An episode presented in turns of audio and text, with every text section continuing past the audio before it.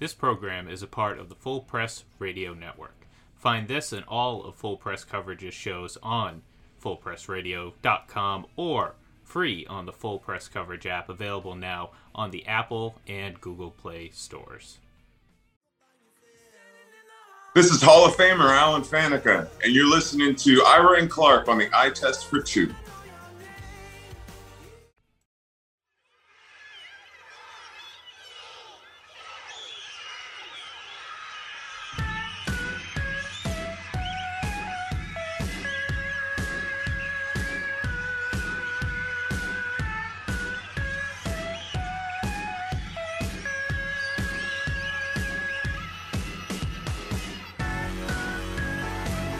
Welcome to the second half of this week's Daylight Savings Time edition of the Eye Test for Two. I'm Clark Judge.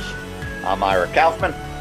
And we're Hall of Fame voters, and we're joined, as always, by our Hall of Fame producer, Ian Glendon. But Ian's not alone today because we do have a special guest, and that's former Rams and Eagles quarterback, and now CEO QB Ron Jaworski, aka the Polish Rifle. And honestly, Ira, you know, that's one of the most popular sports figures in Philadelphia history. Jaws, first of all, thanks so much for joining us. And second, what exactly is a CEO QB? Well, I mean, when you're a, a, CEO, you have a lot to do and you wear a lot of hats. So a CEO quarterback has a lot to do and wear a lot of hats. So I am Jaws, the CEO QB. And by the way, it's great to be with you guys. And thanks for all the hard work that you put into uh, getting the right people into the Hall of Fame. Uh, Ira and I, through the years, have had many discussions about uh, those that are worthy of uh, getting to a Hall of Fame. And, and, I must say, I worked with the National Football League and Roger Goodell on selecting the top 100 players of the first 100 years of the NFL. And man, was that hard. So you guys have to do that every single year, make tough decisions. And uh, for the most part, I agree with you guys. Always a few that I'm on the edge with, but I know how hard you guys work to get it right. So thank you for uh, giving the game a piece of your heart. You know, I'll be honest with you. It's rare when we ever hear anyone say you got something right. Honestly, yeah. Uh, and and what Aaron always usually say is, well, if you want to get that guy in, who are you going to take out? You tell me who you want to take out. And that makes it a little more difficult. But since you opened the conversation on that subject, Jaws, I'm going to ask you about a discussion that we're having within the group, and that's first ballot Hall of Famers. There's really been an epidemic of that lately, as you probably know. Yep. Uh, three of the last four years, we've had three first ballot Hall of Famers in each class. So, of the last 20 Hall of Famers, 10 have been first ballot Hall of Famers. That used to be a little bit rare. I mean, it used to be unusual. There was a real distinction. There was a Unitas, there was a Jim Brown, Jerry Rice. But now it's not so much. What's your definition of a first ballot Hall of Famer? Uh, first of all, I agree. I think it, it, it's becoming too easy to get in the Hall of Fame on the first ballot. Um, when I think of a Hall of Famer, I think of some extraordinary athlete who's accomplished extraordinary things. And, and, and usually, uh, you know, you, you kind of know, you kind of get a sense. I'm, I'm a football wonk, so I, you know, I'm, I'm, probably a little different than most people, but, um, you know, I, I kind of get a sense, y- yes or no to a guy. But, but I think we have to be very careful, and this came up a lot in the top 100 players in the first 100 years of the NFL, uh, the eras of players. You know, too many people just look at stats. The game right now is, is, is you know, it, it's all stats. The, the guys now, you can be the 32nd ranked quarterback in this league, and you have better stats than probably every Hall of Famer. It, it, it, and and that that's that's not fair to the guys that played in another era. You know, and I, I may use myself an example when I retired, statistically, I was better than 13 Hall of Fame quarterbacks. Statistically, I'm not saying I'm a Hall of Famer, but if people wanted to make a case, of which Ray Didinger at one time did, he said, you know, your stats are better than 13 Hall of Fame quarterbacks. But it, you know, so that's what a lot of people look at. Now, I'm not saying I was a Hall of Fame quarterback, but when you know the most people that don't have a trained eye for the selection committee, what you guys did, yeah, he had great numbers. He deserves to be in. Um, so that, that's always how I look at it. Sometimes guys are numbers guys and they're not worthy of a first ballot Hall of Fame. Yeah, I'm glad you mentioned trained eye because that's why we call this the eye test for two, because there are people in that room who are as uh, old, or as I say, Ira, as experienced as the two of us are, and who we've been around, you know, and yeah, been around, yeah. and, and and we're old enough. I mean, I certainly was old enough to watch Unitas when I was a kid, and, and yeah. I always said to my dad, I've never seen anyone play like this. And I remember my father saying, "Well, geez, I, I watched Otto Graham. I mean, Otto Graham was really good, and, and and he certainly was." But I think you're on to something because I've said to Ira for a while, I do think that the fascination with numbers, but especially fantasy football numbers now is oh, yeah. complicating the process because when we're in that room and we're talking about the eye test, fewer and fewer people are saying, I'm really not sure what you're talking about. Look at these numbers. And you can do whatever you want with numbers. You really can. Yeah, you really can. And, and, and a lot of people use, you know, as a sales point, you know, to for their particular candidate. I, am a little bit different. Uh, if I, I I like to look at one number, I think that's important: winning. Yeah, right, um, right. I think when you get to professional football, not maybe more important at the quarterback position, but I think it's important at every position. I think when you get to the professional level, it's about winning. You're you're you're a paid athlete. You're paid to win football games, and it's something that I've always held in high esteem as I rank quarterbacks because I've always felt, you know, and Ira and I for many many years did having discussions. The heartbeat of a football team is the quarterback. You know, you, yeah, right. you know, guys out in Tampa, you saw that firsthand this year. You get a guy that's in there that knows how to win, is a leader, is a, is you know, and knows how to how to lead a football team. To me, that that goes a long way. Not always about stats, but about wins at that position because you are the face of a football team. You're the face of a city. You're the face of the organization, and I think you have to hold yourself to a higher standard. Well, as a former teammate of yours once said, Herman Edwards, you play the game to win. You're darn right. No, no, he did. He said you play to win the game. You play to win the game. Okay. hey, uh, hey, Ron, one of the guys that we got right, Ron, we got it right. And I know it's going to bring a smile to your face. Is uh, your favorite target in Philly, Ron? And I don't mean a cheesesteak sandwich, Ronnie. uh, but Ron, I mean a mm-hmm. guy who went to three straight Pro Bowls, catching passes from Ron Jaworski, second team all decade. Ron Harold Carmichael, obviously big in stature, uh, but also Ron, big in production. Um, what's your feelings about Harold Carmichael getting a bust in Canton? I am so pumped up to be in Canton in early August when Harold gets that uh, uh, that bust of him, you know, uh, enshrined in the Hall of Fame. And you know, Harold and I to this day are dear, dear friends. And you know, many of us that played with Harold knew the character of the man, not only on the field but off the field. I mean, we lobbied hard for Harold because he deserved it. You know, there was a there was a 10 year stretch from probably 72 to 82. He was the most productive wide receiver in the game. Now that may pale to some of the numbers that we're seeing now, but Harold was absolutely a dominant player. And when I came to Philadelphia in 1977, I was awestruck. Six foot seven, 235 pound wide receiver with hands that touched the ground as he would walk, big long arms. I mean, I, it was it was such an honor for me to play with such an incredible athlete, but even more so. And, and Ira, you know, we talked about candidates, the, the, the caliber of the person that Harold is.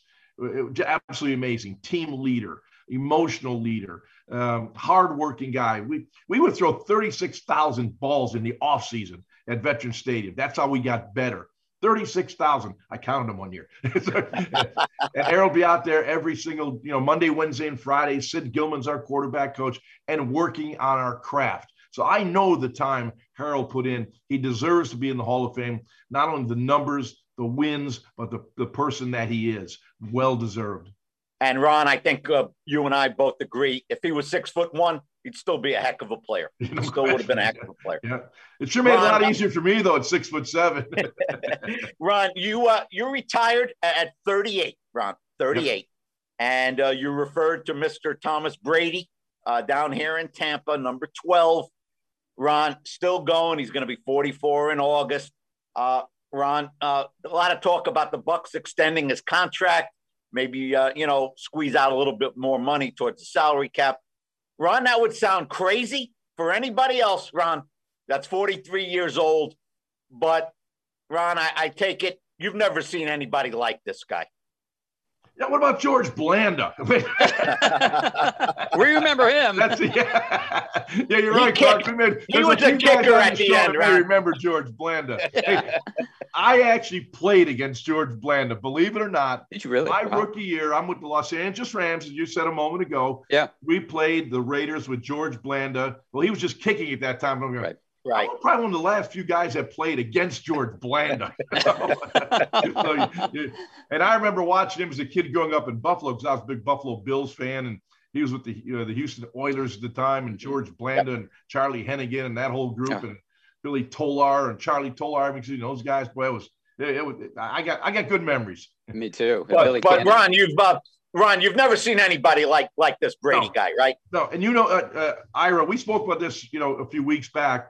Um, I call games for Westwood One uh, radio on radio, and I had a, the uh, the uh, Bucs game up in New York. Now, again, you can't get near the field. You can, um, so I got down as far as I could to the field because I always like to watch a quarterback when I was calling games on television. I'd like to get down near the field. I'd like to see the ball come out of the quarterback's hand, how it spins, how the velocity is, how the mechanics are. Kind of a, you know, like I said, I'm a wonk for that position. And I studied, and I went down there, I'm watching Brady and going, he's far hash, 20 yard comeback, left sideline. This thing has to be a laser, like 10 feet off the ground. He has thrown that ball with ease. I'm going, that sucker's 43 years old, and he is making this throw like he's 21.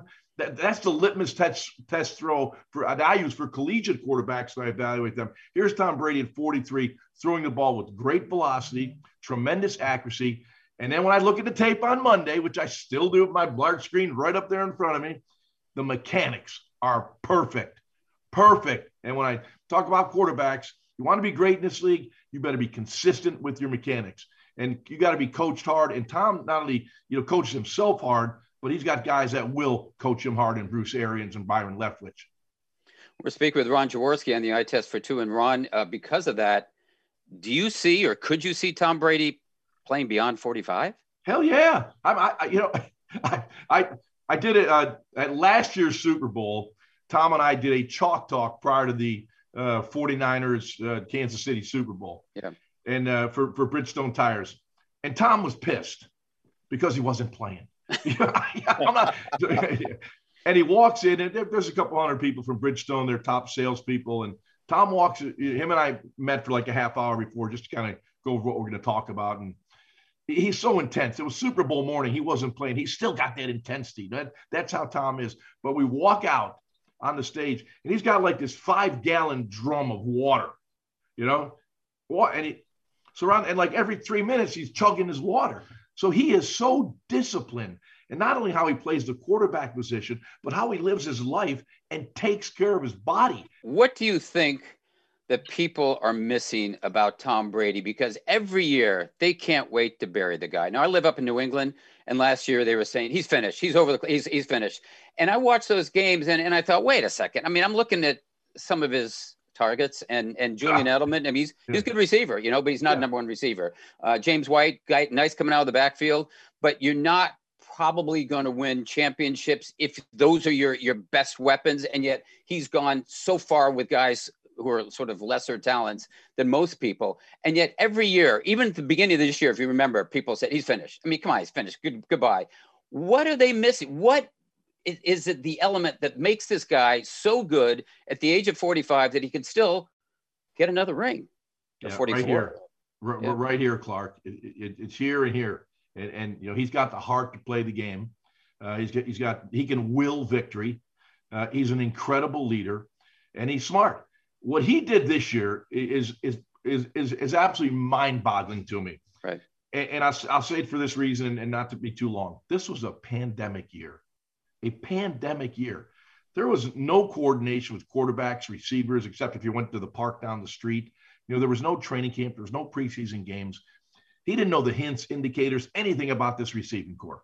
He walks on week one, open opening regular season game against the Saints. He never really worked with these guys. From where he was week one to the Super Bowl performance was absolutely magnificent. And he got better every single week. Yeah, there's bumps in the roads. You know, defenses are good in this league, but I saw Tom work through those challenges and he kept pressing hard you know, they ran the ball, they, they used the tight ends, and, and the team evolved. Whereas the last quarter of the season, they were playing great football, Yeah. great football. And anyone that doubted their ability to get the Super Bowl was dead wrong. But whenever I see Tom, I talk about this like Tom, you know, it's just amazing. You were the 199th player drafted. You know, you're drafted in the sixth round, and he would get up like this. Damn it. You know, he, he gets ticked off. That he still carries that chip on his shoulder that he was a sixth round pick and the 199th player. So he that's that's what motivates him. Yeah, that drives Everyone's him. got something in, in their system that motivates them. That still pisses Tom off. Well, What's gonna What's gonna cause him to step away from the game? Do you think? Um, probably an injury. It, it, it's usually how it ends. Um, he's been, you know, luckily only one serious injury in his whole career. Um, you know, against the Chiefs when he when he, he got hurt back, that was a long time ago uh, when Matt Cassel came in. But I mean, other than that, he's been fairly healthy. The normal bumps and bruises, but nothing severe.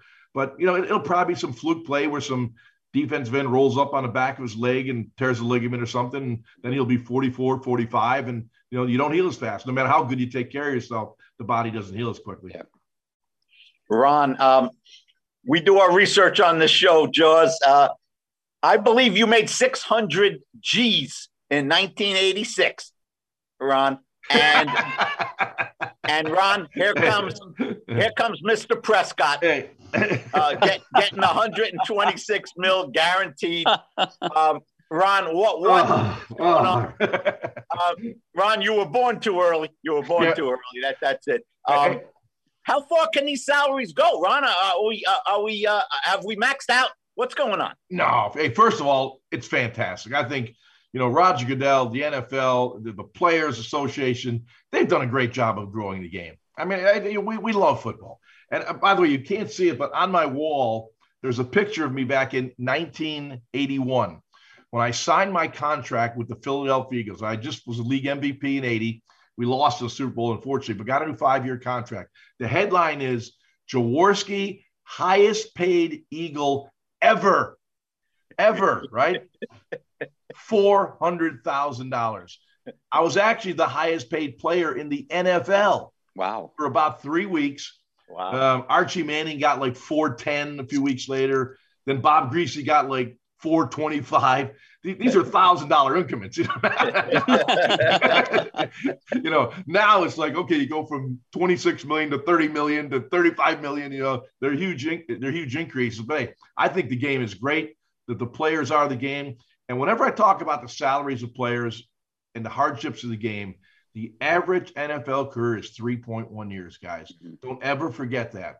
These guys may make money, they don't last very long. You know, and hey, when Uncle takes his share and their agent takes their share and whatever the other shares go, they don't walk away with as much money as people think. But the average career to this day is still 3.1 years, the average career of an NFL player.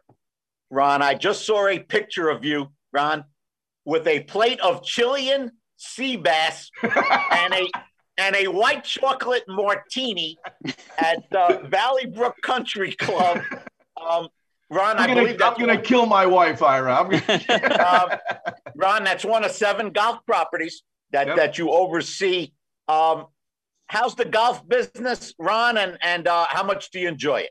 Uh, I I own and I own and operate, so I'm in charge of the operations as well. So I got great people that do a fantastic job. My wife and son do the heavy lifting. You know, I go around and schmooze people and you know get nine holes in whenever I can. Uh, but the golf business is absolutely booming right now in this pandemic area. It's safe, it's outdoors, and everyone seems to be playing golf. So as I'm saying that, I'm knocking on wood right now. But the golf business is very, very good. We're speaking with Ron Jaworski on the eye test for two. And Ron, uh, when is Ira going to get a tee time up there? Anytime he wants. I, I would like to get a plug in. After, you know, this year for the 37th straight year, I'm running my celebrity golf tournament. And by the way, I've had Tom Brady, I've had Johnny Wow. Unitas. I'm I go way, way back. I've had the, the the best, the best play in my tournament. We've raised over six million dollars for at-risk youth in our community. So I am very proud of what uh, my foundation has done. We built football fields, baseball fields, playgrounds, and give nutritious food to kids. So we raised over six million bucks. Now it took 36 years, but that's a lot of money to raise. And the 37th is happening down in Atlantic City on the, the 27th and 28th of June. So get a little plug in for my, my hardworking guys. Oh, you should plug that, and, and and we'll plug you, Ron, because I was just looking at your resume. You have a medal from Pope John Paul II. I think that was 1979. You and Joe Pisarcik. You're an Ed Block Courage Award winner, recipient, and I know about the Ed Block Award because I worked in Baltimore. Mm-hmm. You're in the Youngstown State Sports Hall of Fame. You're in the Polish American Hall of Fame. You've been inducted to the Eagles Honor Roll. You've been honored by the United Way with its Volunteer Leadership Award, which is its highest honor. And the list really goes on and on. I could I could spend a couple minutes going on, but those are all significant achievements. Which is the most significant to you? My teammates. Um, I, I, think when when all said and done, you know the the awards are nice, the the accomplishments are nice, uh, but as time goes on, I think more about my teammates and and how much they meant to me when you when you play the consummate team game in football. So uh, whenever we have our reunions and Dick Vermeil still hosts a golf tournament every year, kind of a reunion of our 80 Super Bowl team. And, uh, you know, we all get together. And of course, by now we've won the game. Uh, so, uh, but it, I, I, think the memories of, of my teammates are, and, and, the laughs and giggles that, uh, you know, the losses are forgotten, the injuries are forgotten, but those those memories of, of the individuals, they'll they'll sustain themselves forever, in my opinion. I hope Dick brings the wine. Oh, he always brought oh, the wine is the best. he's got that vineyard out there in Naples, I know he does. Napa Valley, so he, he does well. Ron, I got one more for you. Thanks so much for doing this, Ronnie. And I we can't let you go, Mr. Jaworski. Hey, hey, bring me back again. I, I always got time to talk to you guys. I love this kind of round table. We could make this the eye test for three. there we go. Um, Ron, we cannot let you go without one painful memory, my friend. And Ron, I've said this on my podcast, and I've been to Canton four or five times, like you have, and and I've told Clark, you know, there's one guy that I think stands above all these Hall of Famers, and I named Jim Brown. Ron, Jim Brown is just so, like at a different level. But Ron, on the other side of the football, the guy that might be on this other level among the Hall of Famers is a guy that you play twice a year, Mr. Jaworski. You still got a couple of bruises. Um, for guys that never seen him, Ron, for listeners of this podcast, what was it like about playing Lawrence Taylor? You had to do that, didn't you? I'm having a really, I'm having a really nice day, nice conversation here with my friends, and you got to throw out number 56 LT. Thank you very much, Ira. did you ever not double team him, Ron? Oh yeah, we point? did, we did, and and uh, Buddy Ryan made one of the most moronic decisions ever uh, when he became the head coach of the Eagles in 1986. And I remember like it was yesterday. We had Keith Byars, who was a rookie in our backfield. And I now played against LT for like five years. That's 10 times, you know, and, and we always slid the line, double teamed. And I can still remember Buddy Ryan. I mean, yeah, this guy in the LT, people talk about him. We got Keith Byars. He, he could handle him. Keith Byars got humiliated. I got knocked out of the game. So about three weeks later, we get the Giants for the second time. Buddy in a meeting goes, yeah, you know, we're going to slide that line over to LT. I said, we should have did it three weeks ago. you know, yeah, I mean, he, he was, he, I mean, it, it's really hard to explain the talent that he had because he revolutionized offense.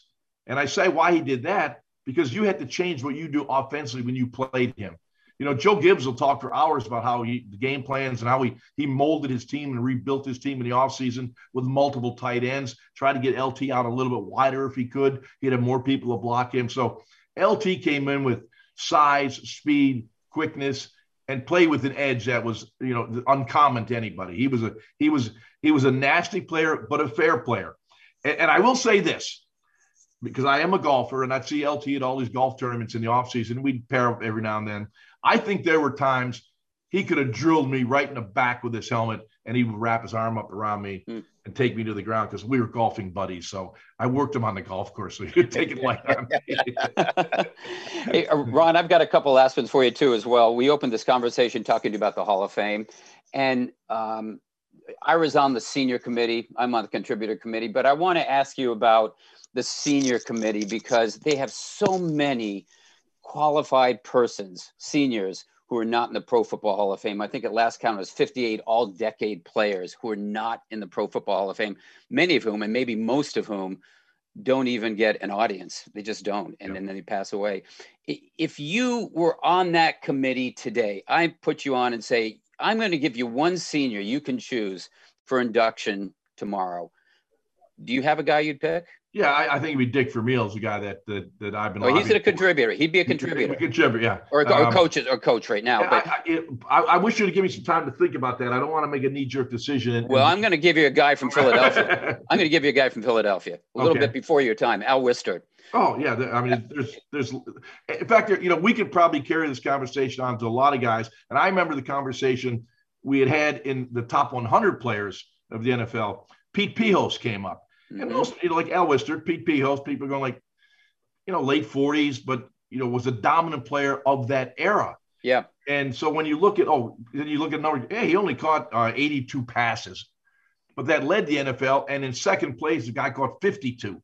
So there was just a huge disparity. It was a different era. Right. Now, if, if 82 passes now, you know, some slappy rookie catches that, and you know, people say, oh, he had he had a, he had a great year.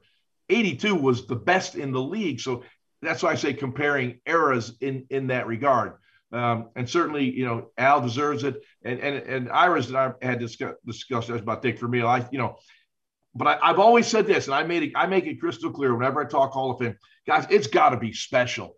Yeah, I mean, that's right. I, I feel bad for guys that don't get in, but that doesn't mean they weren't great. They weren't what to Hall of Fame has got to be special. And you guys need to keep it special. You can't let like you, you start off the show talking about all these first time ballot guys coming in because they had great careers. Eh, but I think it, to a certain degree, it diminishes the value. And you guys have heard it. Guys that waited that fourth or fifth year to get in, they value it a lot more when they finally get in because they suffered that disappointment. And then they realize, hey, this is hard. And Yeah. it should be hard. Don't diminish that, guys. Keep it hard. Jaws, we had a guy this year, and you you certainly aware of him, Clay Matthews. Yeah. Clay, Clay oh, Matthews God. in his 20th and last year of eligibility. It's his first time as a finalist in his last year of eligibility, hmm. and he made it to the top 10. Unfortunately, didn't make it to the top five, but now he slides into that senior pool, and the chances of him coming out are, are slim. They just are slim Yeah. because of the odds, Yeah. and and that's and that's sad. But he's a great player. No, A no great question player. about no question. But He's again, I, think if you make it too easy, you diminish the value of being in the Hall of Fame. Yeah, and and um, and then lastly, I would ask you. We go back to what I asked you about uh, Dak Prescott, and, and he's now the highest paid quarterback in the NFL. Speaking to a guy who was once the highest paid quarterback in the NFL, um, I, I you you you are really in touch with what's going on in the league today. You know history, but you know what's going on today. And I guess what I'd ask you is, a, are you good with that? Because B, do you think this is a quarterback who can lift the Dallas Cowboys, which obviously are in the same division as the Philadelphia Eagles, to the next level? Is this guy someone that you feel confident could take you to a Super Bowl? Yeah, I, I, do. I think he has that kind of ability. Um, the, the only area that I question about Dak has been his repetitive accuracy. He can make all the throws, but I think he misses too many throws that you have to make to really get to be a you know a, a world champion NFL quarterback. And you know, it, I like guys to play from the pocket, to hone their skills from the pocket. Sometimes we look at too much of the runaround guys, the Patrick Mahomes, and hey, not that that's not the way to play the game, but Patrick Mahomes, as you guys know, in the Super Bowl, got his butt kicked. Yeah, right. He got his butt kicked, man. That Buccaneer defense hit him on every play. And now he makes all these incredible, you know, Sports Center highlight films and all that. I just don't think for the long term, that's how you play the position. You're going to get hurt. Where did Dak get hurt? Running outside the pocket, Right. going down the field. Um, you're going to get hurt when you play the game, but I like I like to see quarterbacks eliminate those whacks that you get in the course of the game. And I think at times Dak may leave a little bit too early from the pocket. I think as this game goes on, now he's had that year to sit and watch other guys play that position. I think he'll benefit from it. But he he clearly is he, he he's a top ten quarterback. Ron Jaworski, thanks so much for the time. Been a real pleasure. And Ira will catch the next plane up to Philadelphia. So you can put him on the back nine with you. I'm coming to Tampa, man. I know it's always nice down there. Ron, uh, Ron, I shot a 76 last week, and What? Are you then I made the turn. Then I made the Oh, turn. I was, I was going to say, man, you got to give me shots, my friend. Ron, thanks so much. Really All a pleasure. Really, lots of fun. Always is. Thank Hey, you. you guys are great. Ron. Love talking ball, man. Thank you so much. Good to be with care. you, talking, Ira. Good to meet you. That was Ron Jaworski. Boy, it doesn't get better than that, Ira. I, I love talking to Jaws. He's the greatest, isn't he? He love talking to him. And I love hearing what he had to say about the Pro Football Hall of Fame. I think he's right on. He, he's very involved in the history of the game. Uh, he's big on the alumni. Clark, he's done a lot of work with NFL alumni. That's, that's right. And, and, and, he knows what's going on in today's game. That, that's correct. Oh, that's the signal for a weekly I Was There segment. And you know what, Ira? It must be your turn because I hear all those Tampa fans cheering, and they must have seen the Sage t shirt that you were wearing this week because I did. You put it on social media, the Sage of Tampa, so they know what's coming. Well, Tampa fans aren't going to like this memory, Clark. They're not going to like it. Uh-oh. And this is a game, Clark, this is a game that you might have attended. You might have been there. October 19th, 2003, Candlestick Park. Week six, Bucs 49ers. The Bucs are the defending Super Bowl champions. Week six. Final score 49ers 24, Bucs 7. 24 7, San Francisco. Four turnovers for the Bucs. They were never in the game. And it dropped Tampa Bay to three and three. But Ian Glendon needs to listen to this because Clark, true story. Six minutes left in the game, the Bucs hopelessly behind. Jon Gruden walks down the sideline, stands right in front of Keyshawn Johnson, and asks him if he wants to go back in the game to quote, pad your stats. Oh, oh, pad your stats. Uh, Keyshawn finished with one catch for four yards. Uh, nobody did much in that game. Um, that is an indication, Clark, of what was going on between the two of them. And by the end of the year, Clark, they suspended him. They told him, don't come around right. anymore. You're going to get paid, but don't come around. Clark, they went four and six the rest of the way. It was a poor defense of a championship, but that showed you the relationship or the lack of one, Clark, between one Mr. Gruden and one Mr. Johnson. I'm surprised that Keyshawn didn't say, just throw me the damn ball. You know, just seems like Jon Gruden hasn't come a long way since then, though. I mean, he hasn't had a whole lot of success since that 2002 season. And that, and that sort of beginning right there was 2003. And he really hasn't done a whole lot since then. He's won some games, but not a lot of big games. You know, Clark, the very next week, I'm not making this up. The next week, the Cowboys. You never came, make it up, Ira. You uh, never make it up. Clark, the Cowboys came to Tampa and before the game, Parcells was the coach. And you know the relationship between Johnson and, and Parcells is tight. And before the game, Clark, Johnson raced across the field to shake Parcells' hands.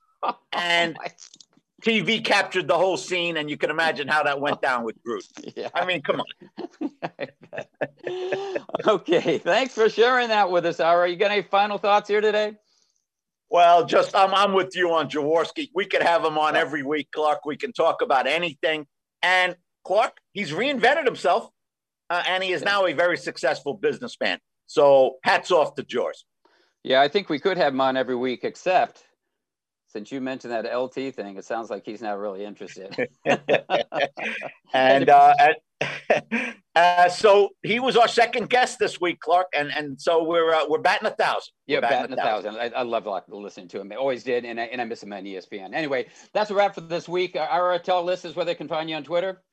At I Kaufman seventy six. Ian. At IGLEN31.